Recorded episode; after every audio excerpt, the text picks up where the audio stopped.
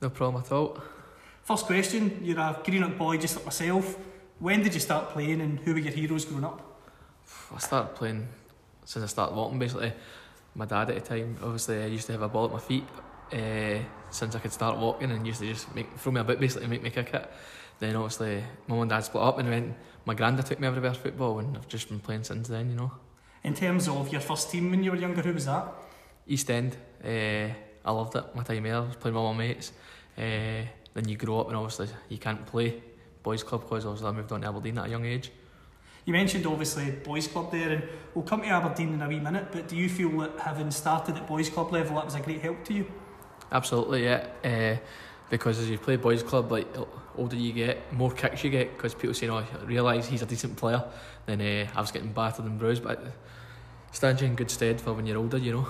Well, that's the thing. I think a lot, for my my opinion, is a lot of the players coming through now don't really get a chance to play boys club and they're into academy quite young. But as you've said, you got a chance at boys club and then you get signed by Aberdeen as a youth player. What was that like and how did that come about?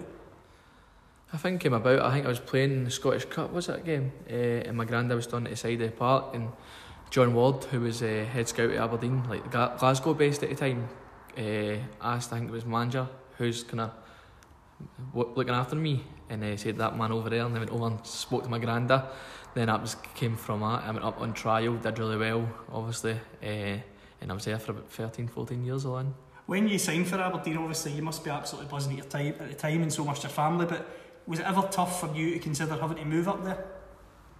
See it was actually crazy because I knew I had to move up uh, just before I was turning 16 I moved up and I always in the back of my mind I was moving away in a few months but it was never thought about it.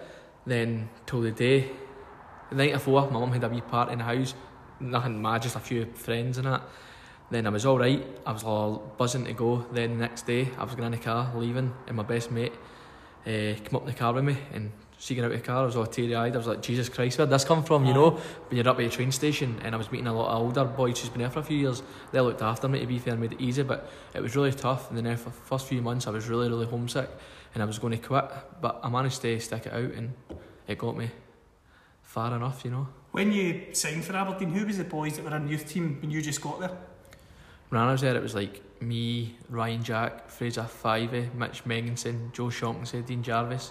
So a lot of boys made it big, you know. Coming through the youth, obviously the first team manager when you just went to Aberdeen around about that time was Jimmy Calderwood. Did he ever come and speak to the young boys or come and watch you train? Yeah, well, you're obviously we're in a you're based at Pittodrie because there was no training pitches, uh, own facilities. So we were in a away change room and then on the home, so you're right beside each other and you eat in the canteen together. Uh, and the more you get to know him, he was brilliant with us. I grew up a Celtic fan, uh, and he obviously well known Jimmy as a Rangers fan. So the more I got to know him, we just have really good banter. And if Celtic win and stuff, he'd be like, you're not, you're not eating today, so if I get in a canteen and tell me to go out and stuff. So things like that, I always love you forever, you know, memories like that. In terms of Jimmy, you mentioned there some of his stories. Was he just a guy that was just good to have around the place in terms of joking away and all that? Oh, brilliant. It was him, Jimmy Nick, the assistant, and Sandy Clark. I, I, loved it under him, you know. I didn't make any appearances, but training with him. And every Friday, Jimmy Nick, everybody loves Jimmy Nick, no one will say a bad word.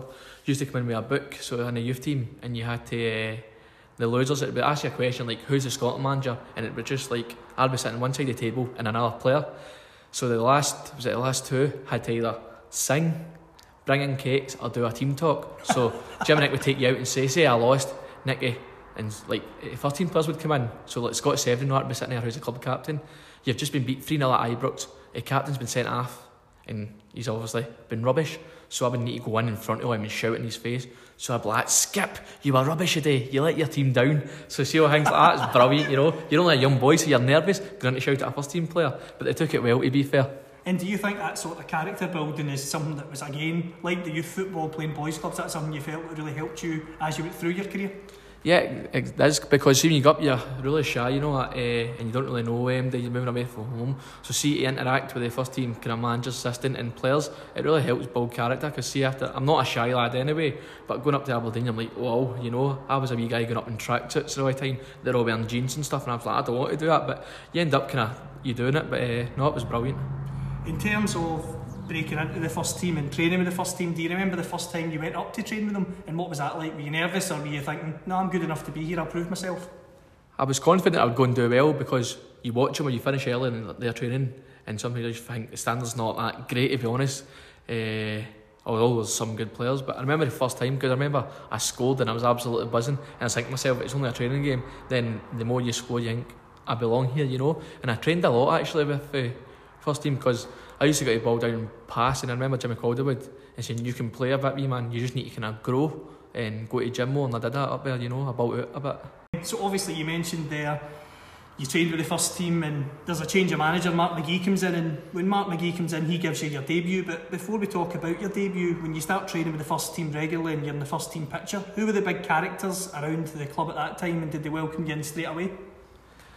Uh, yeah, they did get welcome straight away. There's a few big characters at the time. There's like Dan Mackey, Derek Soutar, the goalie, and all that. They were all mad. I remember Derek Soutar used to run about with the fire hose and soak people and throw things about. So he'd put it in changing room. So if somebody walked in, they would slip up in the air, you know, all good banter and all that. And uh, so even you're a young boy, you had to go and get your first team kit. So you'd walk in there and you have to look above the door because they'd have a wee bit of tape with a big water bottle full but no lid on it. So if you opened the door, it would fall on your head and soak you. So you had to be aware of that. But when you're a young lad, you've never heard any of that before. So you just got to learn as you go on. You know what I mean? So there's big characters here and it was, it was brilliant, you know. What was Mark McGee like as a manager? Uh, a lot of people have different opinions of Mark, to be honest. I thank him for giving my debut. Uh, I think sometimes you could handle things different on a training pitch and stuff. But I was a young lad, so I didn't really have a say. As I think a few first team boys would say stuff to him, would disagree if they didn't like something. But listen, he gave me his debut, and I thank him for that. You know. You mentioned your debut there. It's a, it's a game against Hearts the team are winning 3 0, they're cruising, and, and, you're coming on to make your debut. What were your thoughts when you were named in that squad? Did you think you were going to get on? Did you know you were going to get on? No, to be honest, uh, because you know, I was in a squad, but you don't know if you're on the bench till we were in the hotel before and the names.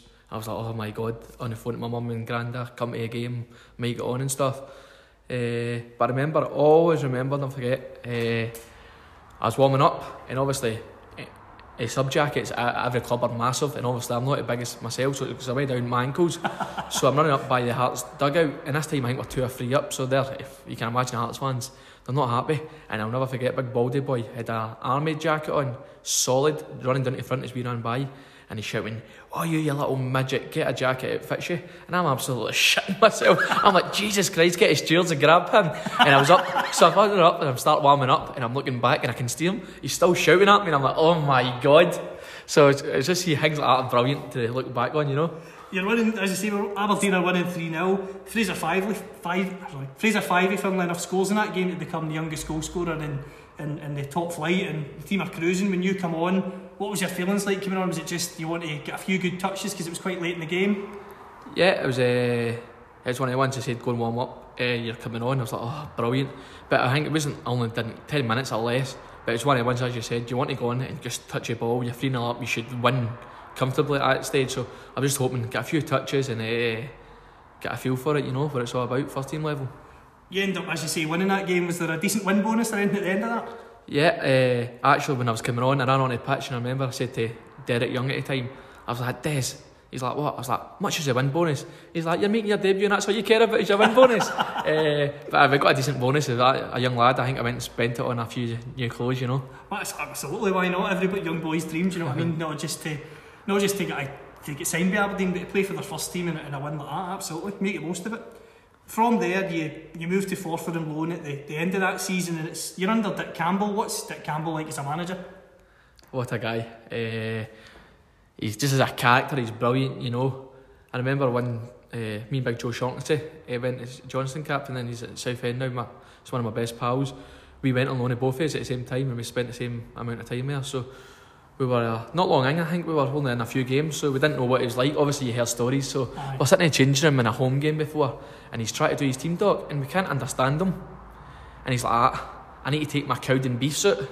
We like Cowdenbeaths, and he just spits his new teeth out. He's like, ah, just go and win, boys, and walks out the changing room. You know, like, brilliant. So we just pissed ourselves laughing, and that was it. We didn't see him again until three o'clock. That's tremendous. In, in terms of Dick Campbell, is people say he's old school and he's tough and, and tough and boys. Is is that kind of an image that isn't really true? And is he more of a laugh on the joker with the boys and people give him credit for? He's a bit of both, to be honest. He's old school, but he's also has a good laugh. He can, he's a great man manager, you know. He's not just like old school manager. You think, oh, change it up, Dick. He comes, has a laugh with you. So see what? It's brilliant.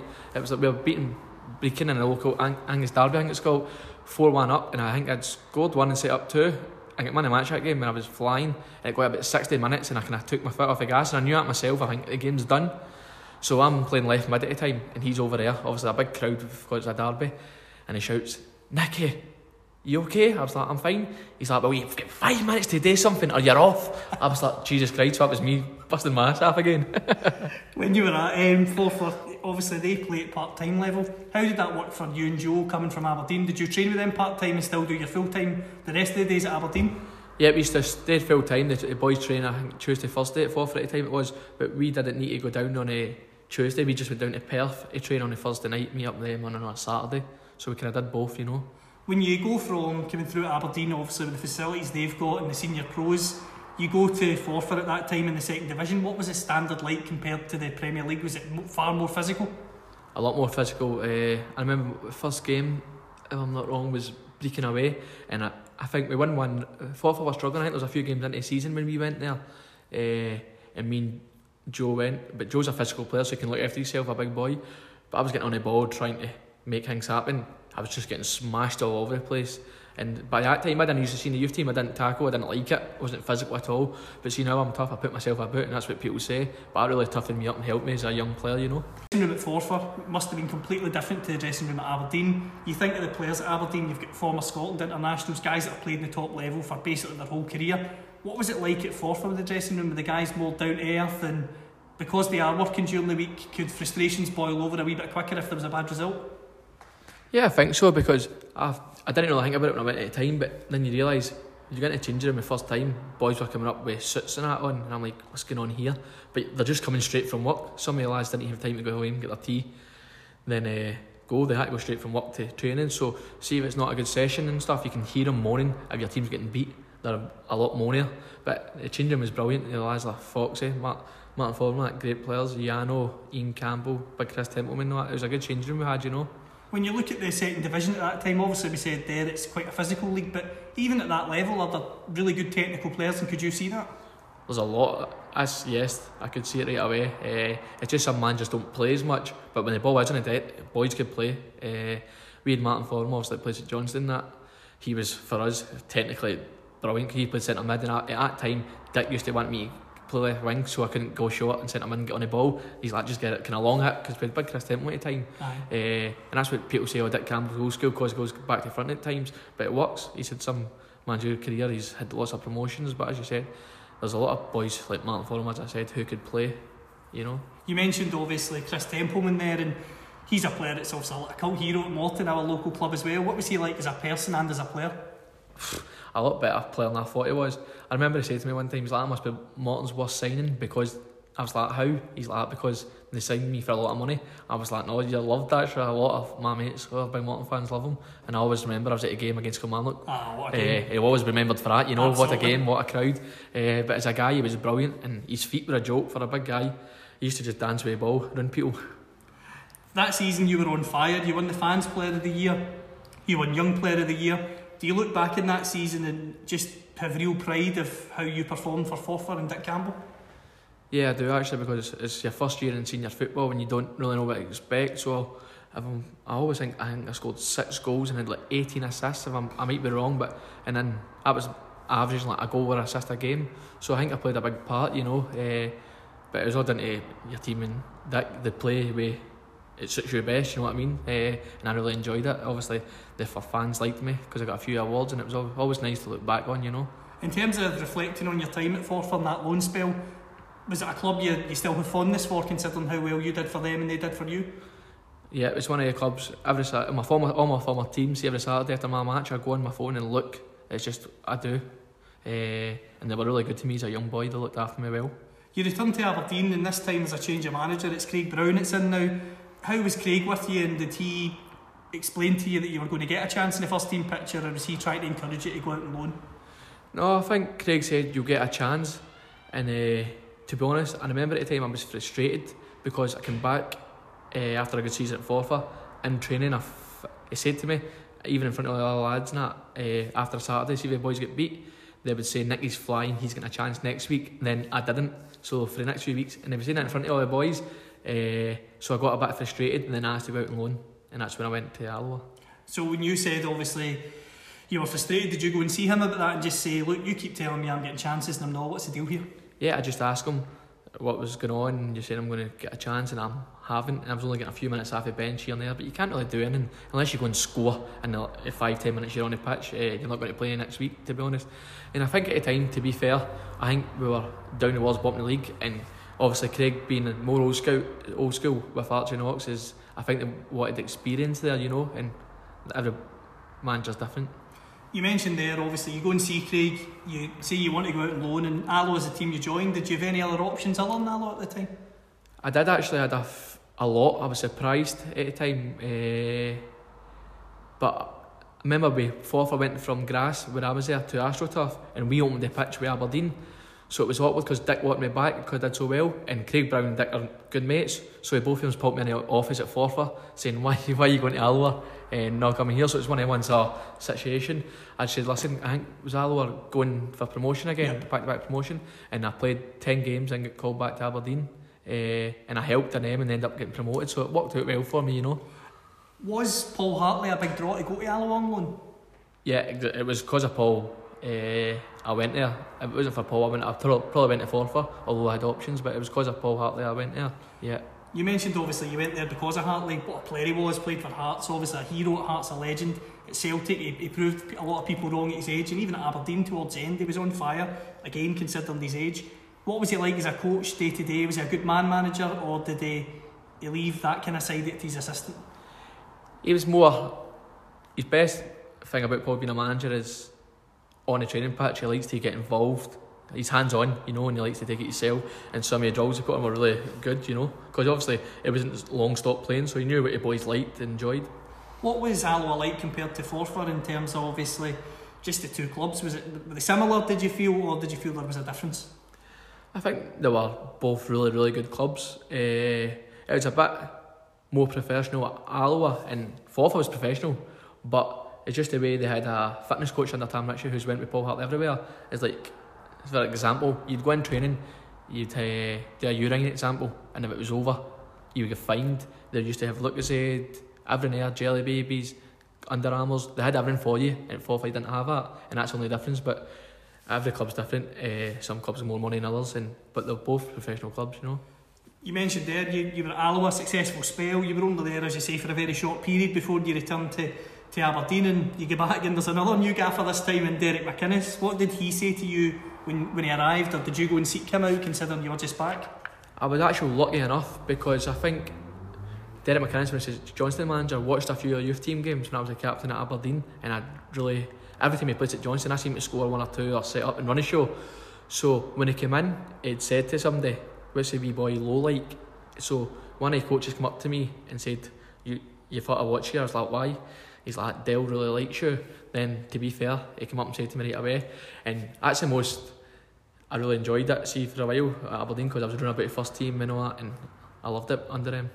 Obviously, McInnes, as you say, he was a fan of you, gets you involved in the first team and gives you a chance to, to start more games than ever compared to the previous managers. What's Derek like on the on a daily basis and as a man manager? Because he's had some career, isn't he? He's done brilliant for himself, uh, and he's a great guy too, which helps. Usually him and Doc both mucked in training. Tony Doc's brilliant, good assist. He's one of the best assistants you'll get about, and I think that goes underrated when people talk about Dale because Tony's class and uh, the training was good. But as a man manager, he's brilliant. And get even I was frustrated, and Dale will tell you I was always in Champions Door. How am I not playing? How you know what I mean? I'd, but I had good players: Ryan Jack, Barry Robson. Uh, Willo Flood, they were all ahead of me, so it's one of the ones people saying to me, How you not playing? I'm like, Look at the players that's ahead of me, I've got to be patient. And when I went in, I think I did well, but they like to go with an experienced team too, and their boys were doing well at the time, so I couldn't really say they deserved drop. You know what I mean? For me, Ryan Jack's one of the best players in Scotland at the moment, and what a player! I think he should be starting for the Scottish national team. I must be honest. Um, what was he like back then?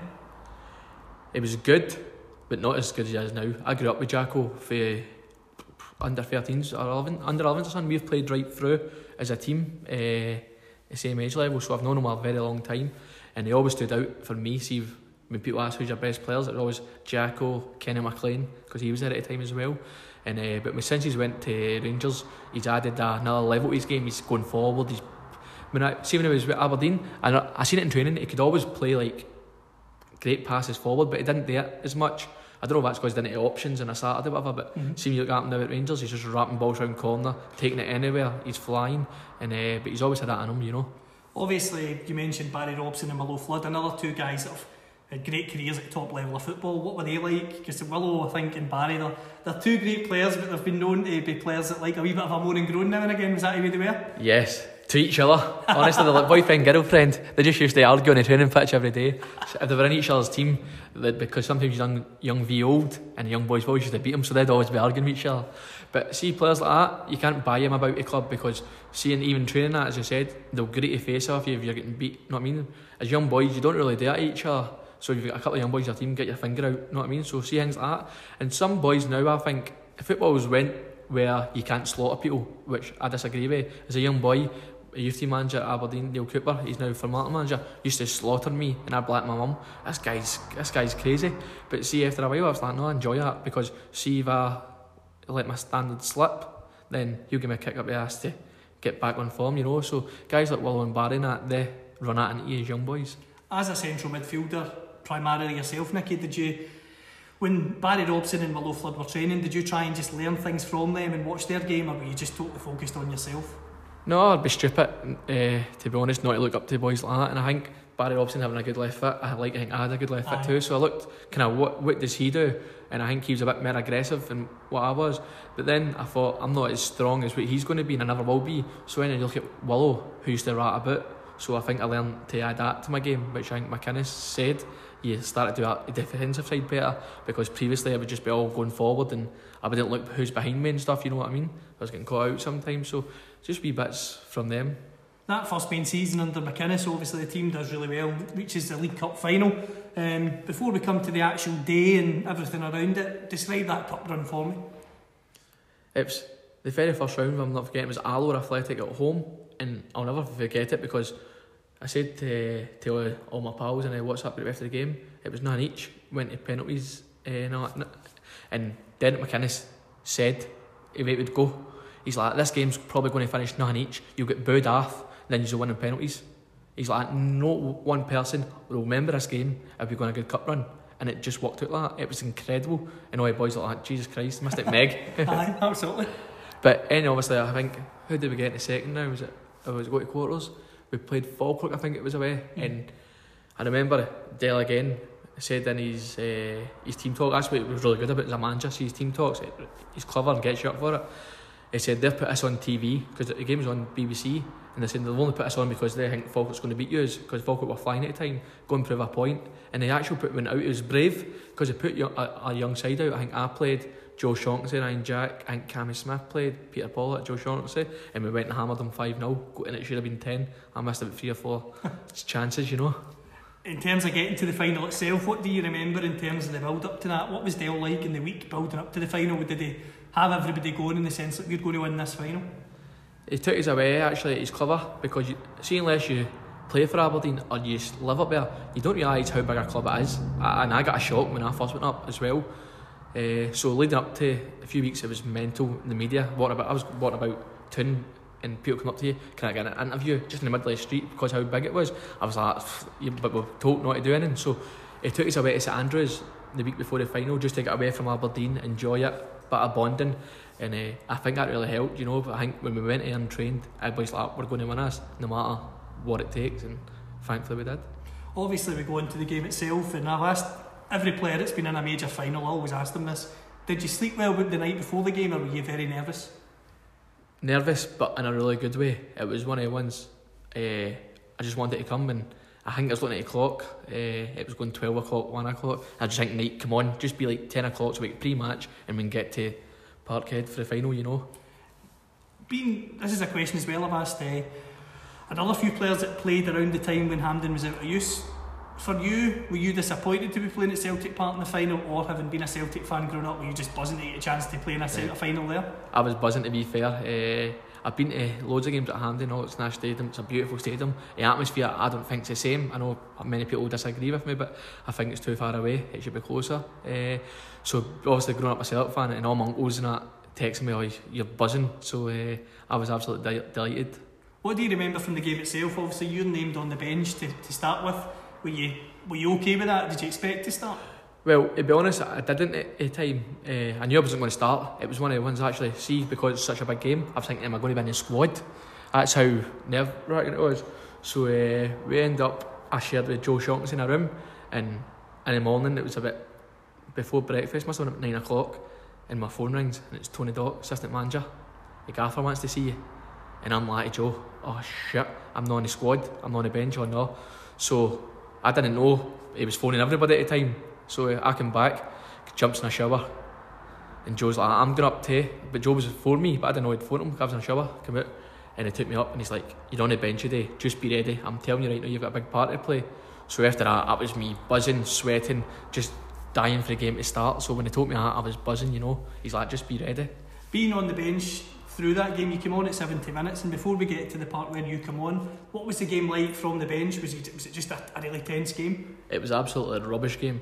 And when I signed with Dundee, Nick Ross, that, uh, Vincent and Danny Williams came, and I think they played for Inverness and that, and they said that Yogi, the manager at the time for them, said just make it a rubbish game because we were no disrespect for them, they're a good side, but we were better.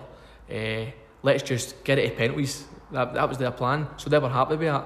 So I remember sitting beside the, the pitch on the bench, I was like, it's a rubbish game, nothing in it, it's just going to take a set piece or something to win the game, you know. McInnes, obviously, as we've said, puts you on at 70 minutes. What does he say to you before you come on? I think he said, just go and use a wee bit of magic, wee man, and try and do something. And I went on right wing, Graeme Shinnie was just bombing down left on up and down. I was like, I think I said to him, any chance you stop running? uh, but we got a free kick, and I'm usually decent free kicks. And uh, I was going to go over the wall, and I seen a gap, and I thought I'd try and reverse it. But I was in two minds, and I just put it right over the stands. And two minutes later, I've smashed Shinnie. And it's about 20 yards out, and they got a free kick. And I thought, oh no, all Aberdeen fans are going to hate me. They're going to score here. Just it's one of the ones oh no, what have I done? And thankfully, they'd done the same and put it right over the bar. You mentioned there their game plan that the players they had and their manager quite open about the fact they wanted penalties. Finishes a draw, we, we goes goes to extra time, then they get to penalties. Were you always down as hitting a penalty? Were you feeling confident of no, I'm definitely doing this, even though you were young at the time?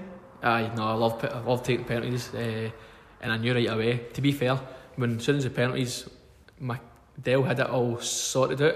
So when we were walking off, he didn't even give him the option. He knows who your penalty takers were. He's like, "Wee man, you're second. I was like, "No problem." right away because a week leading up to that, we lost. Uh, Dell had this in uh, like a penalty shootout up at Pittodrie. You're on the halfway line, had to walk up, blow a whistle, like proper. So you're kind of, but you end up up in Pittodrie, you're nervous. There's nobody there. you know what I mean? It's just the boys. Uh, but see what I think, I think that helped a lot. Uh, and we done hunters, and I didn't miss. I think must have about 20 penalties each, and it was all done proper, and I didn't miss one. So going into the final, I knew I fancied myself. And uh, but I think their keeper watched our against Alloa in the first round, and I think most boys changed because Scott Bain, who I grew up with at Aberdeen, knew the way I take penalties. He's a goalkeeper for a lot of time, so I opened my body up instead of reversing, and uh, so their goalie must have thought he's going to open up again, and I reversed. So it just shows you. In terms of going to hit that penalty, you mentioned there, you felt as if their keeper had watched that Alloa set of penalties. Did see when you went up to hit that penalty? Did you know exactly where it was going when you were walking up? Yeah, I knew where I was putting it. Uh, but I can't remember taking the penalty or anything. My celebration, obviously, my wee arms were going, I was swinging them about, and uh, it's every time I see an Aberdeen fan or bump into them, they talk about it all the time, and I just honestly can't remember it. Just because you're not nervous and you just want to obviously do yourself proud, your family and your club proud, you just think, just please score, and thankfully I did. Something I'm, I'm interested to ask you, Nicky, is obviously on the final and on any big game you've played in. Um, see when you play with a bigger crowd, is it actually easier to play in that game rather than a smaller crowd? Because with a smaller crowd, I know some boys like Willo Flood on off the ball a while ago had said that when it's a small crowd you can hear every chant, whereas when it's a big ground it's just noise. How did you feel? No, a bigger crowd, the better occasion. I think you perform better too. Willo's spot on because when it's a wee crowd, if you misplace a pass, even you could be having a great game, misplace one, you could hear one guy just saying, "For fuck's sake." For example, you know what I mean? And you hear all the wee groans, but it's a big thing, you don't hear anything, so you think, right, next one, make sure I, I do better. We mentioned the penalty shootout there, you go second, you score your penalty, complete bluff, and obviously Aberdeen end up winning the cup. What was the, when when the win was confirmed, what was the atmosphere on the pitch like for yourself and all the boys? Was that, is that something else that's also a blur? Oh, well, I can remember that, you know, but it's what a feeling see that when the final penalty was in, when Rooney scored, then we just all kind of grab each other and just run to celebrate. What a feeling that is. Just knowing then, obviously, we stop celebrating and we start walking around to see clap fans and family and just you know my family up there, my wife Natalie and that is brilliant. When you go up to get the trophy, you're a you're a boy for, for Greenock Inverclyde area, just like myself, and there's been players that have came from Inverclyde obviously to make it as footballers, but not hundreds and hundreds where you could write a book and a, a big novel on it. So being a local boy from Inverclyde walking up there to lift a major Scottish trophy, how proud were you? Oh, majorly proud because when I grew up at Gibby, I had nothing, you know, really, and uh, used to hang about with a few madmen. So my mum said to me at times when I had the chance to go out, you need to move, son, or you end up in jail and stuff because that's just the way most people. I've played with people who were really good, then end up off the rails. So I was so proud, you know, and I think a lot of people underestimate how well some people do from Greenock, you know. No, I think so, absolutely. And for me, in terms of the guys that have come through from Greenock, yourself and others, I think for being a big football fan from the area, I like to always look out for the local boys that have done well. And watching you, I remember watching that game and watching you lift that cup, and I just think because you are a local boy, you feel invested in it. And when you lift the cup to the fans and your family, what's that moment like? Do, have you got time to take it in, or is it just a blur? It, that's a blur, eh, trophy. See, just when I grew up there, I think, Jesus, I've just won a, a League Cup, a National Cup in Scotland. It's, and when you grow up, you can only dream of that, you know. And it just it was a blur until obviously the family recorded it. So I didn't realise until I watched what back, I'm going crazy. But no, what a feeling. In terms of the celebrations afterwards, when you just get back in the dressing room and stuff, I imagine for a few beers and champagne popped. Well, yes, but I was the unlucky one because on a pitch and drug test people obviously after big games, me and Niall again, so we got choose. So we're walking around and say, right, drink this water. So we're in after about 40 minutes doing all your tests, make sure you're not cheating and stuff. Walk in and nobody's there in the changing room. Oh, there's about 10 bottles of champagne, empty, but three bottles cases of Budweiser's all empty, and then they're upstairs all partying. And me and I was like, where is everybody? You know what I mean? So I'm trying to look about, where's the beers? Get a bottle of champagne myself. then I shower with a bottle of champagne, nobody's there. I was like, where is everybody? So they're up seeing their families and that, you know. That was unlucky, but the days, that night, and the bus journey up to Aberdeen, and uh, the next few days, best feeling in my life. Before we get to those celebrations and also the best time of your life, I'm interested to ask this just because I wasn't aware of this. See, in terms of the when you get taken in to do the sort of drug tests, especially after a final, but any time is it just so frustrating in the sense that you know you've just got to sit around and wait and wait until you can go to the toilet necessarily? Yeah, it, it shouldn't be done to be honest. I think we should be able to go back. Any players should be able to go in the changing room and even a drug test guy stand at the door and watch. You make sure you're not doing anything because we missed out on all the celebrations, you know, and it's like we only win one trophy at Aberdeen. As any players, you don't win many trophies unless you're like Celtic or Real Madrid, Barcelona You know what I mean? So uh, it was really disappointing because we were sitting there. I mean, I was just saying, we just want to go out and celebrate. You can hear them all partying, all the music on in the changing room, and we can't leave, you know. Well, I think I must say I, I totally agree with you. I think that's when you think of a cup final and, and, and, and the achievement that that was. I think that's that's terrible. And obviously, they, their argument will be that's the rules and that's the way it's got to be. But just I just think that's wrong. Yeah, me too. But I think it should change. But they've always they're going to stick with it then, won't they? That's well, that's true. In terms of the celebrations, there you described that night and the next few days as the best time of your life, and so it would be obviously a major trophy in Scotland. I mean, not many people can say that. Do you know what was it like in terms of the bus back to Aberdeen? Did McInnes make sure there's plenty of beers and stuff in the bus? Did he join in with the banter, or was he more reserved? Uh, well, we were going back up to a hotel to see family. Then we were going to go out after it. But you're going up to see family and Stuart Molly, chairman, and the owners right here. So Dell said, uh, "Nay." making an ass it basically. So on the way up, there was a crash. So we had to go Edinburgh way. Somebody from club phoned us. So it worked out, yeah, it was, we were going longer anyway. So we went to Tesco's and all that, and Dell's like, no spirits, no that. But I remember Tony Doc came in, assistant manager, get spirits, boys, and the captain, Russ Anderson, all that, like, Jaeger bombs up with jumpers and all that, like big bottles so Dell couldn't see it. But by and they were all, it was all up for a laugh, obviously, and everybody had to take a wee uh, turn singing on a karaoke. So, no, it was brilliant. In terms of the karaoke, what was your song that day? What's your karaoke song in general? I'll be forever blue. That's mine, aye. but at night, I can't remember what song was in the bus, but that's what I usually sing. But nah, I can't even. The bus journey's just a blur. Just for being not even that drunk, but being buzzing. No, uh, adrenaline. But, no, but it's but it was brilliant. When you get back to Aberdeen, you see the family, you see obviously owners and things, and then you have celebrations. Did those celebrations continue on for a right good few days after it? Yeah, aye, there was a few days. Uh, I'll never forget my wife Natalie won't fight me for saying this, but we were after the hotel. We went out. I think I've told her. Well, I'm sure I've told her. I hope so. She'll hear this. Uh, went back to one of the nightclubs anyway, but it wasn't just me. There was guys coming up and saying, "Nicky, do you want to come home and kiss my wife and all that?" And I'm like, "What?" And like, it's dead serious. And I didn't, they were saying to a few boys, and we were like, is he serious here? And I, that was a few people that said that to you. And I remember, I must have said to my wife, because uh, I was just like, what the hell? But that's how big it was for the Aberdeen fans, because that was the first trophy, and I think in 20 years, you know, so it meant a lot, a lot of people, and that was just crazy. That sums it up, definitely. In, in terms of, I always say this to to people who've won trophies with Celtic Rangers. It's obviously amazing to win trophies with Celtic Rangers, obviously two biggest clubs in the country, but a lot of the time you kind of get the open bus parade because obviously the situation in Glasgow. Yeah. How good was that? Oh, what a feeling. That was incredible. I didn't realise many people would, the same, I mean, you were a big club, uh, you got a good turnout, but I didn't realise how big it was. Then we went up to see where Aberdeen was it, and we were in a big building, and uh, we were just kind of take turns each just to go out and say kind of thanks. And then the away fans singing my name, and I got managed to get a video. It's on my Facebook somewhere, and I'll every now and then I just look at it. Just what a feeling. Absolutely, and from the cup final, the celebrations, you get a new one-year deal. You, you after winning that cup, are you buzzing, thinking, right, I'm going to kick on and play more games next season, get into pre-season? Yeah. Uh, as I think as everyone was, you're buzzing. You think like get back, try and win a bit more silverware because you know it's tough to win a league in Scotland. Obviously, Celtic Rangers resources are outdo everybody else. Uh, but as you think, McInnes has since he's been here, he's always had a good cup run. Unlucky for us and him, he's only won one trophy, but he deserved more to be honest. Uh, and that's going back to pre-season. You think right, kick on now, have a good pre-season, don't you, and try and fight for your place in the team. Your last season at Aberdeen was a kind of frustrating season. You maybe didn't get as many games as you'd like. Um, describe that season for me. It was frustrating because I wasn't playing as much as I like. Then I done well. I came off the bench a few times. Then I think I got injured, and I was out for a few months. So coming back, I knew I was going to need to fight even harder, and I didn't get back in the team really. Uh, then I think that's when I decided to move on. Obviously, you said you decided to move on, and there was a few teams interested at the time. But Dundee came in and offered you a pre-contract and a three-year deal. Was that was the three-year deal element of it what really swung that for you? It was probably Paul Hartley again. To be honest, I think out with Hearts, Hibs, Rangers, and Celtic, I think I'd every other SPL team wanted me, uh, which was surprising at the time.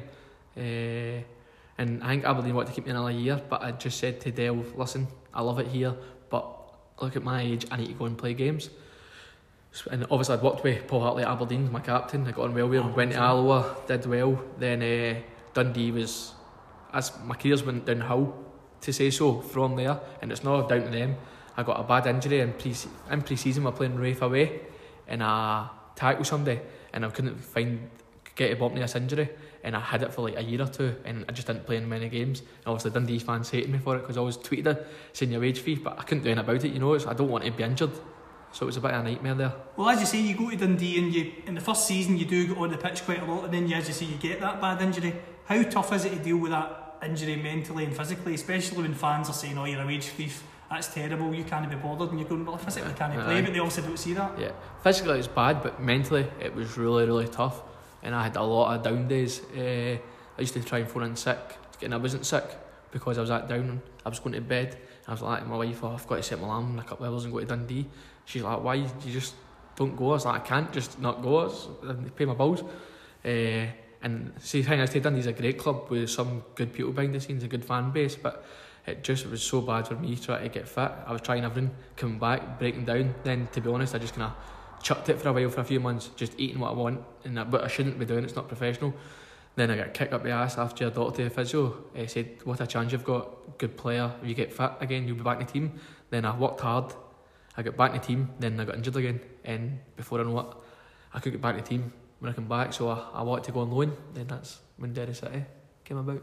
Obviously, in terms of Dundee, it was it was Paul Hartley again, and was Hartley different at Dundee to the way he was at Alloa, considering it was a bigger club and it was full time for him now. Uh, not to start with me, it was just the same. It, it kind of worked the same, but I think it was frustrated with me towards the end because I think he knew himself how good a player I can be and how big an impact I could have had on the team. And obviously, frustrating for him, he's brung me in, and I understand that. And I couldn't get fit, so I couldn't fire in all cylinders. So obviously, it's frustrating for him. In terms of the dressing room at Dundee, what was that like? And with Simon Ferry, he was at the club when you were there, wasn't he? So I was there for a short spell. I was pre-season that great lad. Obviously he's his seed, and with uh, Paul McGowan, who's another great lad, off his seed. And I used to travel. Carskill was with side before he left. Gary Harkins, Gary Irvine, James McPake, Paul McGowan. We like a nine-seater. So every day, James McPake and Gowser just used to fight. They got on brilliant, but they just fight each other the whole way. So we both of them, for Glasgow to Dundee, they would be sweating the time we got to training. They just fought. It was brilliant because Gowser's obviously an angry wee man, as he's known. Aye. And uh, Big Jazza, James McPake used to just wind them up. So in Gowser would be so angry with the car. So it's Scarsco, skill was brilliant. You mentioned obviously the pranks at Aberdeen, like the, the water and stuff off the door. Was that obviously with the nature of the guys you're talking about there at Dundee? I'd imagine their dressing room was lively I as well. know, exactly the same. And poor Cammy Kerr, he used to get all the time. And obviously being in Glasgow, car so we used to take Cammy's, like Gary Harkins and Paul McGowan, just take Cammy's carrier and all that.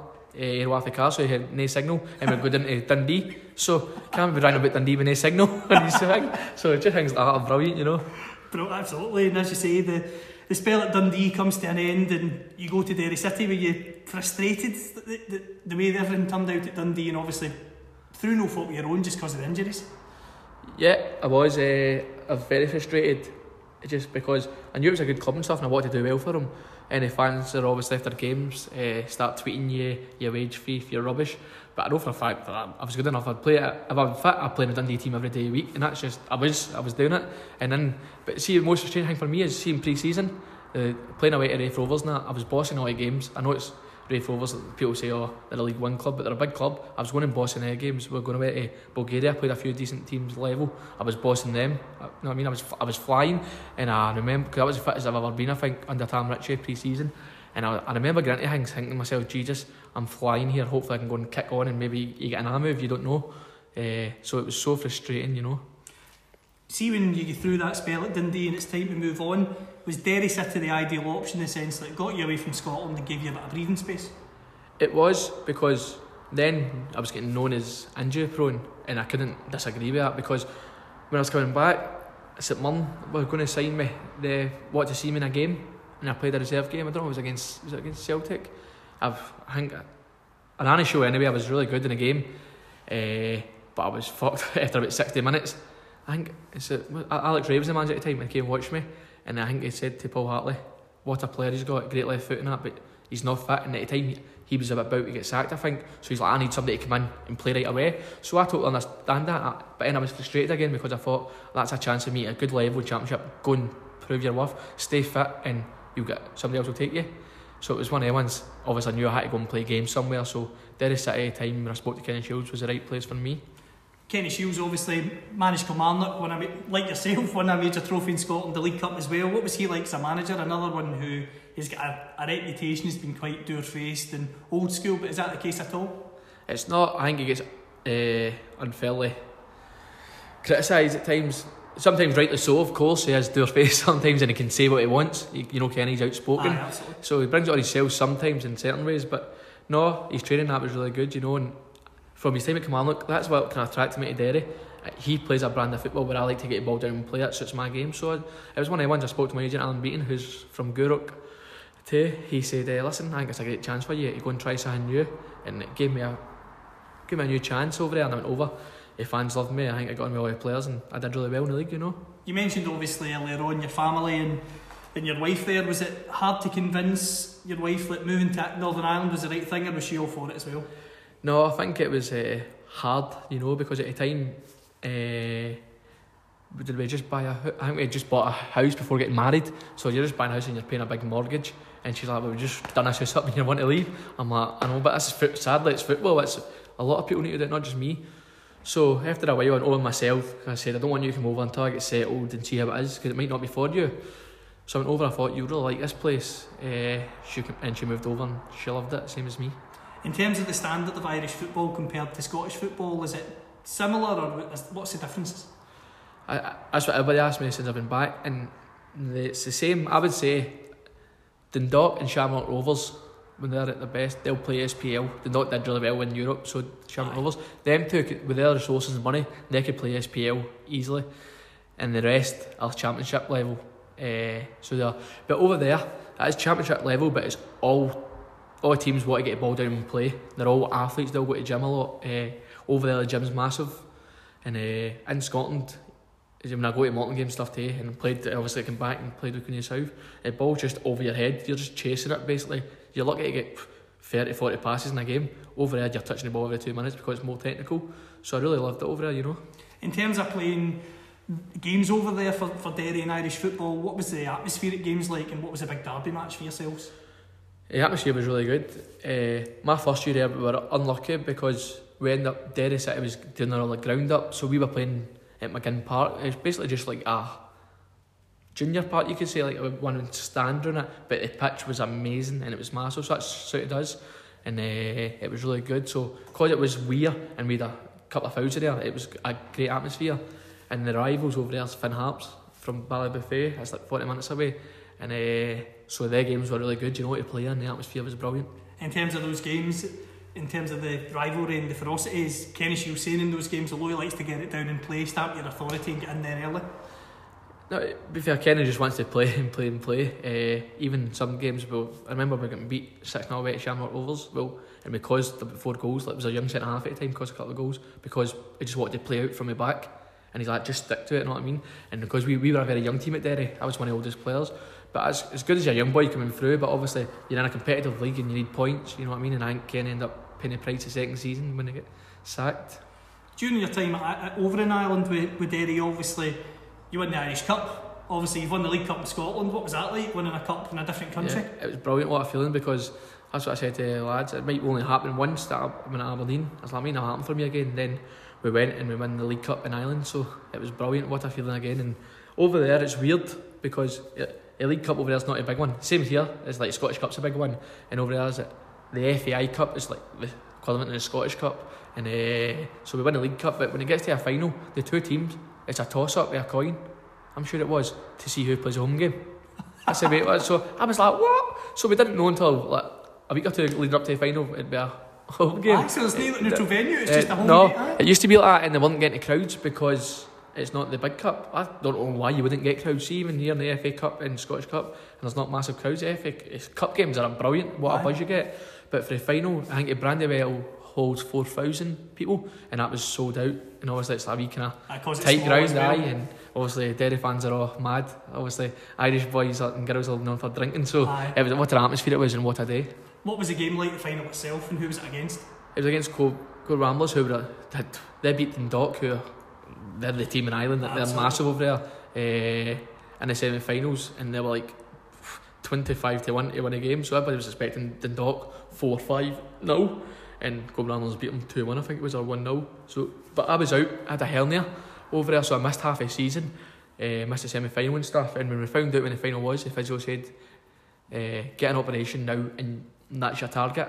So I worked so hard with Michael Hegarty, and I've got him a lot, a lot of thanks to him because me and him worked even after hours when the boys were away. We were going to a separate gym, swimming, we were doing everything to get fit.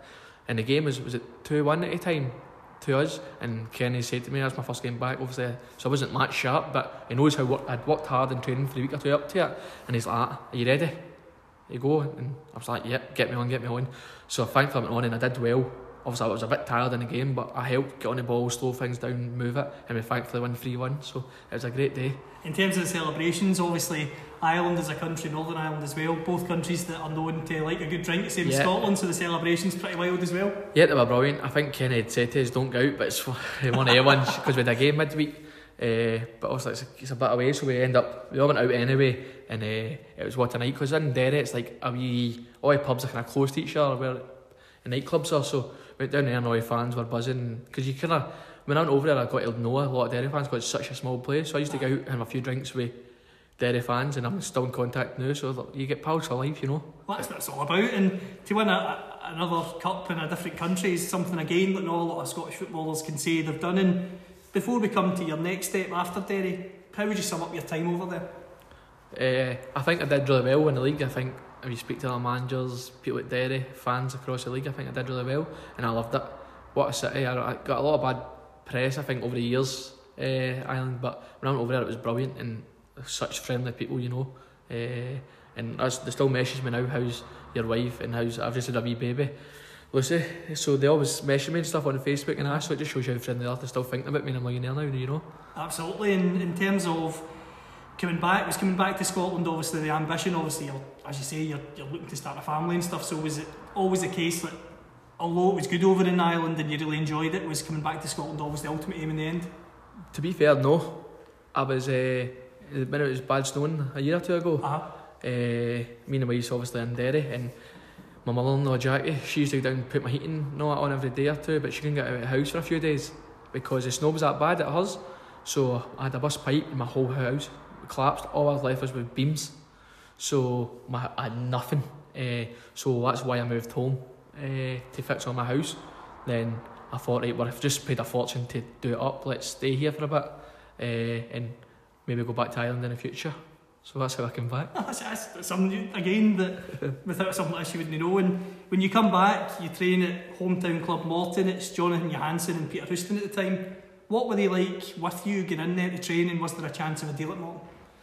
Well, at the start, uh, Alan Beaton, my agent, said to him, "Can Nicky come in and train?" But I trained in Morton before, so Dale Anderson, that I think was it Dale we spoke to you on. I'm not sure, but they said I can go in anyway. So I went in and I started out for the first day or two with the young lads, Dale, John Sutton, and I knew a few young lads anyway. Uh, ran there, training away, just enjoying it. I didn't think anything about a deal to be honest, because at this time I'm thinking myself, I'll probably go back to Ireland in a few months. I was just trying to convince a wife. Uh, so after a day or two, I think a reserves, well, a youth team had a, a match. So Jonathan Polkman said, listen, come and train with first team boys tomorrow. I went in and uh, I did really well in training. I'll be like, I like to think so. And so Jonathan said, every day, he's like, you're showing up brilliantly. Uh, so I trained for a few weeks. Then he's like, there's a board meeting soon. He's like, I'm going to see, you. I want to offer you something. I was like, happy days. Obviously, I've grew up a Celtic fan, but I was also Morton fan too. That's my two teams. And I was a ball boy at Cappielow for years. So I was like, was buzzing. I phoned all my mates. They're all Kenny Marshall, shaking up. They're all Morton fans. Joe Queen, they're all die-hard Morton fans. So I phoned him. They're like, he's going to sign. I was like, well, I need to wait to see much money. I was like, I need to pay bills. And sadly, when I came back, I couldn't afford to live with the money they offered me time. And it's January, so I know the budget's not going to be here. Uh, and I obviously know Gary Naysmith, so he'd phoned me saying, what you doing? I said, I'm in at Morton. Uh, he's like, you want to come up with Queen of South and train for a week, just up at Hamilton? He said, you like it? And I went up, and I liked it. He's like, you've done brilliant again in training. So I've shown up to clubs, obviously, take offer deals, and listen, I end up signing there, you know. Before we come to Queen of the South, I'm interested to ask you in terms of you played a reserve game for Morton against Man United reserves. Um, I remember that game because I went that day. I'm not going to hide it. I'm a Man United fan in terms of English club. Always followed them. So that was a game I was excited to go to to see how the Morton reserves got on against them. And it was a good game. And the most memorable moment from the game was when you tried to chip the keeper from just over the halfway line. What was that all about? That's to be fair. If anyone knows me and watched me for years, I try that every game. I'm still doing it at East Stirling now. Every game, I just try and shoot for halfway line. And I, I think Hutty Bar this season. Well, the keeper saved it on the Morton game. one, yep. Uh, it was going to tap corner and the keeper Yep. tipped it over the bar and I thought it was into another yard higher than it was in but it's something I try every day uh, every game sorry In terms of that game, obviously you're playing against Man United's youngsters, but let's be honest, it's still Man United's youngsters, so I'd imagine some of them are on a fair whack of money and they're looking to make it the game. What was the standard like from them in that game? Were they, was it just one of those games where it was obviously because it's a friendly, it's hard to judge, or could you tell some of them were really top? That is hard to judge in friendlies but you can tell when somebody gets the ball their feet and get a wee bit of magic or skin you and not try not maybe you can tell they've got a bit about them uh, and a few of their players did have a bit about them but it was crazy because I played Man U first team with Giggs, Scholes and all that a few years before and Neil Simpson's testimonial with Aberdeen and going and playing the young boys a few years later so not many people play against Man United twice No, actually, you mentioned that, and obviously, in terms of that testimonial, we'll come to that just now. And playing against a team like Man United, all being a testimonial, guys like Giggs, Scholes, what's it like being on the same pitch as guys like that? It's a- Ah. for me, that's a dream. Aye. It was brilliant because it was lucky enough we weren't we I was on about first team with Joe Shaughnessy and I think another one or two I can't remember who it was and I always remember because we were oh Man United's coming up hopefully we're involved but it, it, way it fell I think it was a Tuesday night and we played we had a game for the, the youth team at the time so obviously we had to actually a bit of bread and butter so we had to play that and we'd win 6-0 and I scored a couple of goals but we're like we're not going to get called up because we had a game a day and uh, Archie Knox and said to Neil Cooper give me Nicky, Joe and another two boys to sit the bench uh, just for numbers and we ended up getting a wee run out uh, so it was uh, brilliant but see just sitting there watching Scholes Giggs and that play I think actually Scholes tried to nutmeg Johnny Hayes and he took it for the goalkeeper in his box and just he lost the ball and Johnny scored and just started laughing obviously it's a testimonial Aye. they weren't bothered but Aye. actually my big pal Joe Shaughnessy so we were obviously close and share a flat so we came on and he actually scored the winner and we won 2-1 so what a feeling we're going back to the flat. It's only a friendly. Me and him high, we were sitting high-fiving each other. He's just scored the winner against Man United. So it was brilliant. That's sensational in, in terms of a game like that. Because it's a testimonial, I assume probably not, but did you or Joe get any Andy shirts for that game? No, no, I just kept mine because there's no uh, names of that. I probably Aye. should have still, but it was just numbers, and uh, it said Neil Simpson's testimonial, you know. Uh, Well, what- but uh, no, it was brilliant. What What a an ex- it was a great experience. Absolutely, and as you say, not many people play against Man United twice in their career, absolutely. And we mentioned there, but if we go back slightly, we mentioned there obviously being in trial at Morton, Jonatan Johansson keep you off your deal, but the, the terms just obviously did not work out, which is football. And Gary Naysmith says, come to Queen of the South, give it a go, and you sign a deal there to the end of the season. I'm interested to ask you two, two players you played alongside in particular before we talk about the spell generally. Stephen Dobbie and Lyndon Dykes, how good are they? Brilliant, aye. Yeah, I didn't realise how good Dobbs was until I went. Obviously, he's a fair age now. thanks for saying that. But no, but and he looks after himself really well now. I don't. I think he used to be a bit heavier when he was in his younger age, and now he's older. He looks after himself. But see, day to day training, some of the things he could do was a joke. Uh, scoring from like, where you shouldn't score, and he's scoring, nutmegging boys and scoring, and he's finishing was a joke. But he works on that even now. I think he's 36, 37, and he's still working that day to day finishing, you know. But I think Lyndon Dykes does didn't have the quality Stephen Dobbie does, and I think he's the first to admit that. But his work rate and all that day, and how much of a handful he is. And I think now watching him at Livingston, he's coming on, he's finishing and stuff's coming on. Because he had a few chances at us and he missed. But I think if he keeps working hard, and he did work on it too, you know, he just keeps improving, and he's been absolutely brilliant in the SPL for Livy, you know. You- mentioned obviously the fact that Dobbie's maybe a natural finisher and Lyndon Dykes isn't, but as you say, now at Livingston with Gary Holt, he seems to be using the attributes, his physical strength, his heading ability, now to kind of bring his game on even further. And is he somebody you think could be an international player one day? Yes, I think so because he's a young, he's still young, and he's got, he's quick, strong, he's fit, good in air. He's got everything, you know. And I always thought that if he could finish the boy, he's got a real chance. And now he's starting to finish, you know. So who knows where he can end up. In terms of Queen of the South, Gary Naysmith obviously is a manager there. How do you sum up your spell at Queen of the South and what was Gary like as a manager? Frustrating, and I want it's frustrating because when I come back from obviously Derry, I said mentioned I had a hernia, and it played well. I played the first seven or eight games at Queens, was it? And I was flying at the time. Uh, I think, it was Gary was texting me after the games. Jesus, man, you're on flames. Keep it up. Uh, so I was buzzing. All the boys saying off what a sign this is. The fans buzzing off me. Then uh, after a while, my hernia played up, and it was a about Dundee towards the end of the game. Then we were running short on bodies, so ideally the Dundee we drew one each in the Scottish Cup up there. They scored in the last minute, I think it was, or half time late on. Uh, so a replay I should have never played, but with no bodies, and I thought I, I'm one for the team. I want to help the team out, so that set me back. Uh, but then we, so I played the replay. We win three 0 Get Aberdeen in the next round, where I'm. I should. So I'm carrying this thing. Being Aberdeen, it was anybody else I wouldn't have played in the Scottish Cup. Being Aberdeen, I said I need to play. I need to play, and I was taking all sorts of drugs to play. All sorts of physio gave me, and uh, I just made it well worse. So after that, I didn't kick a ball again for Queens, so I missed like. Well, towards the end, I came back, but for about ten games, I missed. You know what I mean? 10, 12 games, and it was so frustrating because it's a great club, and I really enjoyed playing there. Good bunch of boys, and I was. It's causing coming back. You want to prove a point. I've been injured. Uh, I haven't away done well, so when I come back and the teams I played against the first seven eight games, I think their manager said he's a good player. He's got a bit about him, you know. You mentioned there obviously a frustrating spell in the regard that you had a few injuries again, but when you were playing, you were playing well. And in the summer, as I say, being a, a green up boy, I keep I like to keep an eye out on all the kind of local boys that are playing. And I'll be honest with you, Nicky, I'm, I'm not going to bullshit you. It was a massive shock for me when I saw that you'd moved to East Stirling. Why East Stirling? It's strange actually because I knew when my hernia and groin played up and I had a problem with that for years. That was my problem at Dundee, my groin too. Uh, when I came back after my ankle operation, so it's bored me for a few years, and I thought to myself, you know what? It's a big step, and I was, I was not gonna lie, I was scared to go part time. I could have stayed off, offers full time, but I've said, you know what, my groin's going to play up again, and I could just after games it was always sore, so I knew that. I was like, if I could go part time for a year, take a bit out, and I'm not training as much, it'll maybe help my groin. So I spoke to Mark Miller, uh, who's my mate, and he obviously he'd played at a good level too. Absolutely. He'd spoke to Andy Rogers, and uh, Marty was one of my best mates. He was at Largswell, Mhm. Mark, and he's like, Nicky's going part time.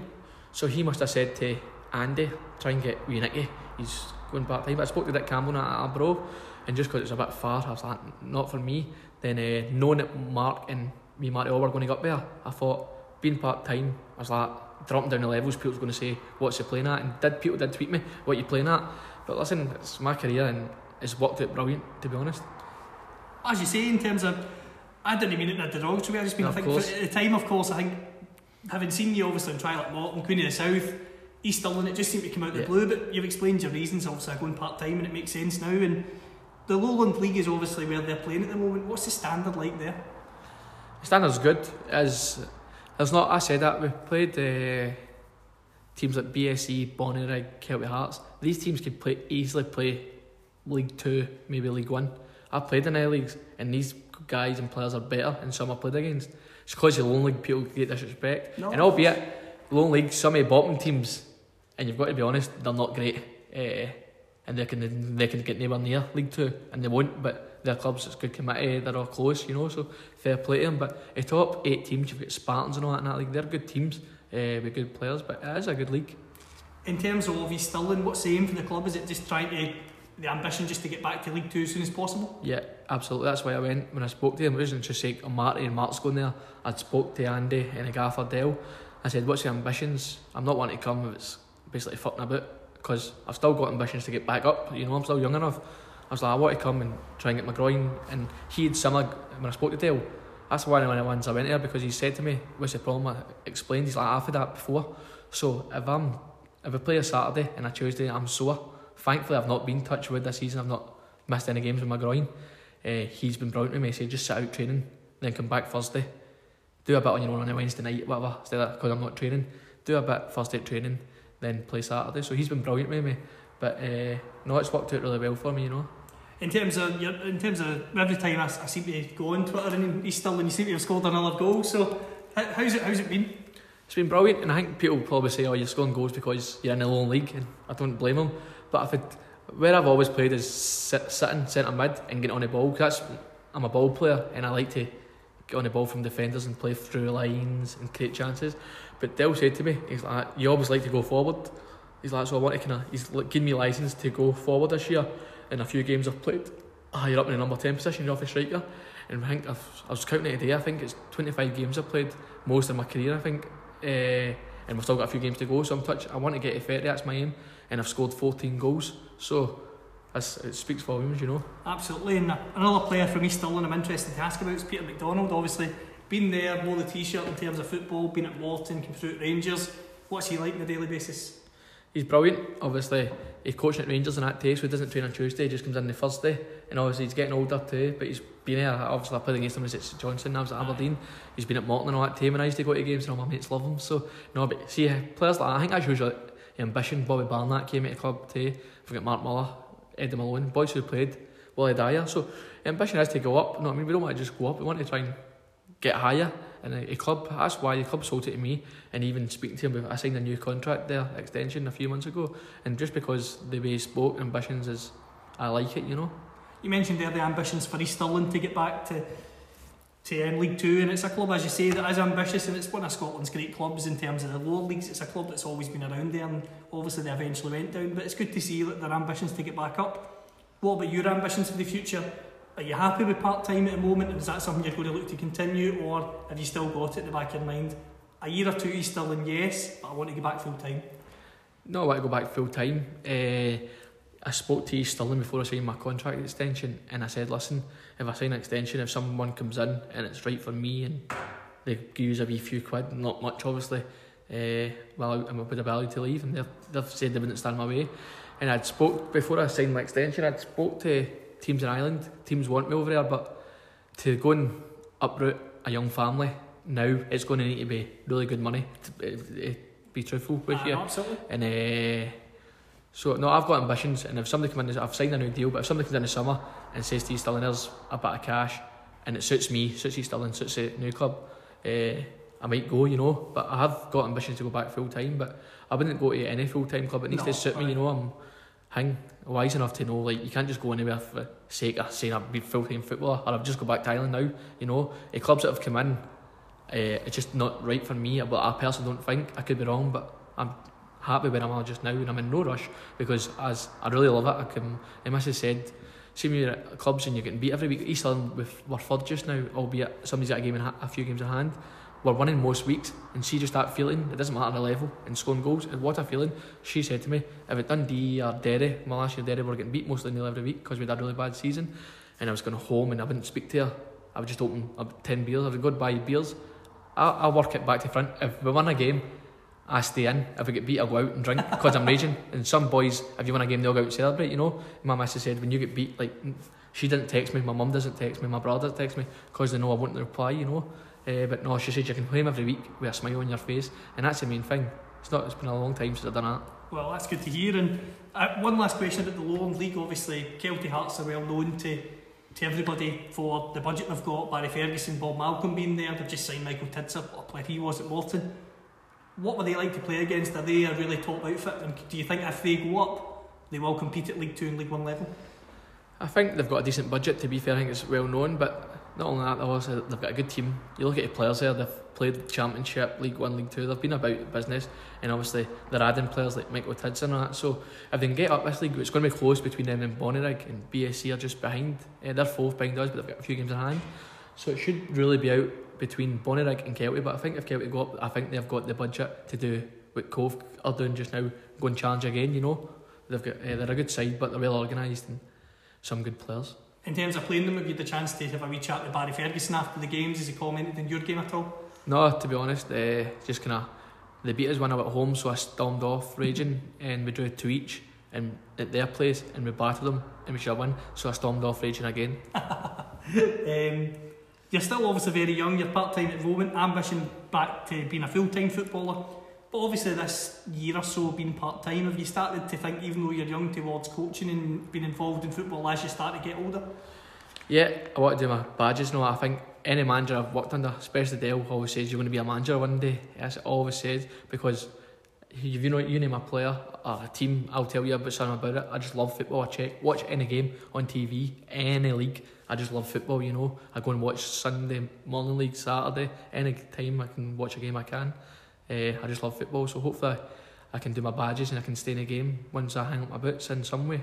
Well, I must say I can vouch for that myself. Obviously, I've been to a few Morton Reserve games recently, and I always kind of see you there watching the games. So your your love for football's there for everybody to see. No, I think everybody knows. People always say, all my mates say, take a day off. You know, it's pushing a rain, snowing. I'll say to them, you want to come watch a game? They'll and I swear, I just love it. You know, it's just the way I am. I, I always will be. That's the best way to be, and I'll finish now with a round of quick fire questions, Nicky. Um, first of all, best players you've played with. Best players got to be Stephen Dobbie and Niall McGinn. Their quality is amazing. I always played. I didn't. I don't think I shared a pitch with him. I don't know if Shawnee played in my debut. I think he beat Shawnee Luco, went to Rangers, but he, in training I trained with him. What a player he was too. In terms of best players you played against? He's talking about Giggs, goals, but I think I've said this on paper. Santi Cazorla, I played in Dan Mackey's testimonial oh, against Villarreal, and he played in Marcos, is it Marcos Senna? Uh-huh. Uh, okay. Santi Cazorla, I think, nutmegged me, but I went to going to tackle and I just knocked him and I smashed him in a tackle and the brought a Spanish players running about me. I was like, lads, I didn't mean it. He just his feet were just too quick. what about the most inspirational captain you've had so far? Ryan McBride, who sadly passed away in Derry. He was brilliant. Uh, going in because I said that on paper too when I did an interview in Derry. When I first went there, obviously you don't know MD, and he took time to get to know me in the canteen and stuff and sat with sat for hours chatting, you know, just things like that. But see on the pitch, I think when Harley spoke in the changing room, he, some captains scream and shout. He wouldn't say much until we were getting beat. But uh, and on the pitch, it was an animal, you know. Uh, there's a attack actually on YouTube against Cork. If you type in, two boys run to him and he just goes slides through and puts it to him up there. Gets the ball, but that's just the way he was. Everybody says friendly giant, but on the pitch, a monster, but in a good way. What about the best manager in your career? Derek McInnes. I just thought it was brilliant, you know. And you mentioned obviously earlier on, it's something I think is really quite interesting you've mentioned because it's something that I think a lot of fans don't take into account. The fact that Tony Doc plays a big role with him. Are they very much a double act as a, as, as a team? Aye. I don't think now it, Dale would go anywhere without Doc. I just don't, wouldn't be the same. Uh, so I think they'll be together for as long as Dale's a manager because Doc's brilliant and uh, the day to day places having banter with boys, you know, and that goes. If you have a bad result, you need somebody to come in. You know what I mean? You don't want that tension because if a Saturday if you get beat and the, the gaffer slaughtered you. You know what I mean? And it's tension on a Monday. It's like, but Doc's good at it. Comes in, you know what it's like. You've not the best game, and you just put your hands up. Um, going off the football for a wee tangent here. Beach holiday or city break? Beach holiday. Who's your favourite band? Oasis was. Oh, brilliant. Uh, favourite film? I love all the Fast and Furious ones. I've just addicted to them. Um, Ronaldo or Messi? Messi. Why Messi over him? I just think he's got so much more to his game. Uh, just his dribbling and stuff. Just he's a joke. He can do everything. I know Ronaldo, Ronaldo's obviously quality too, but Messi's is a joke.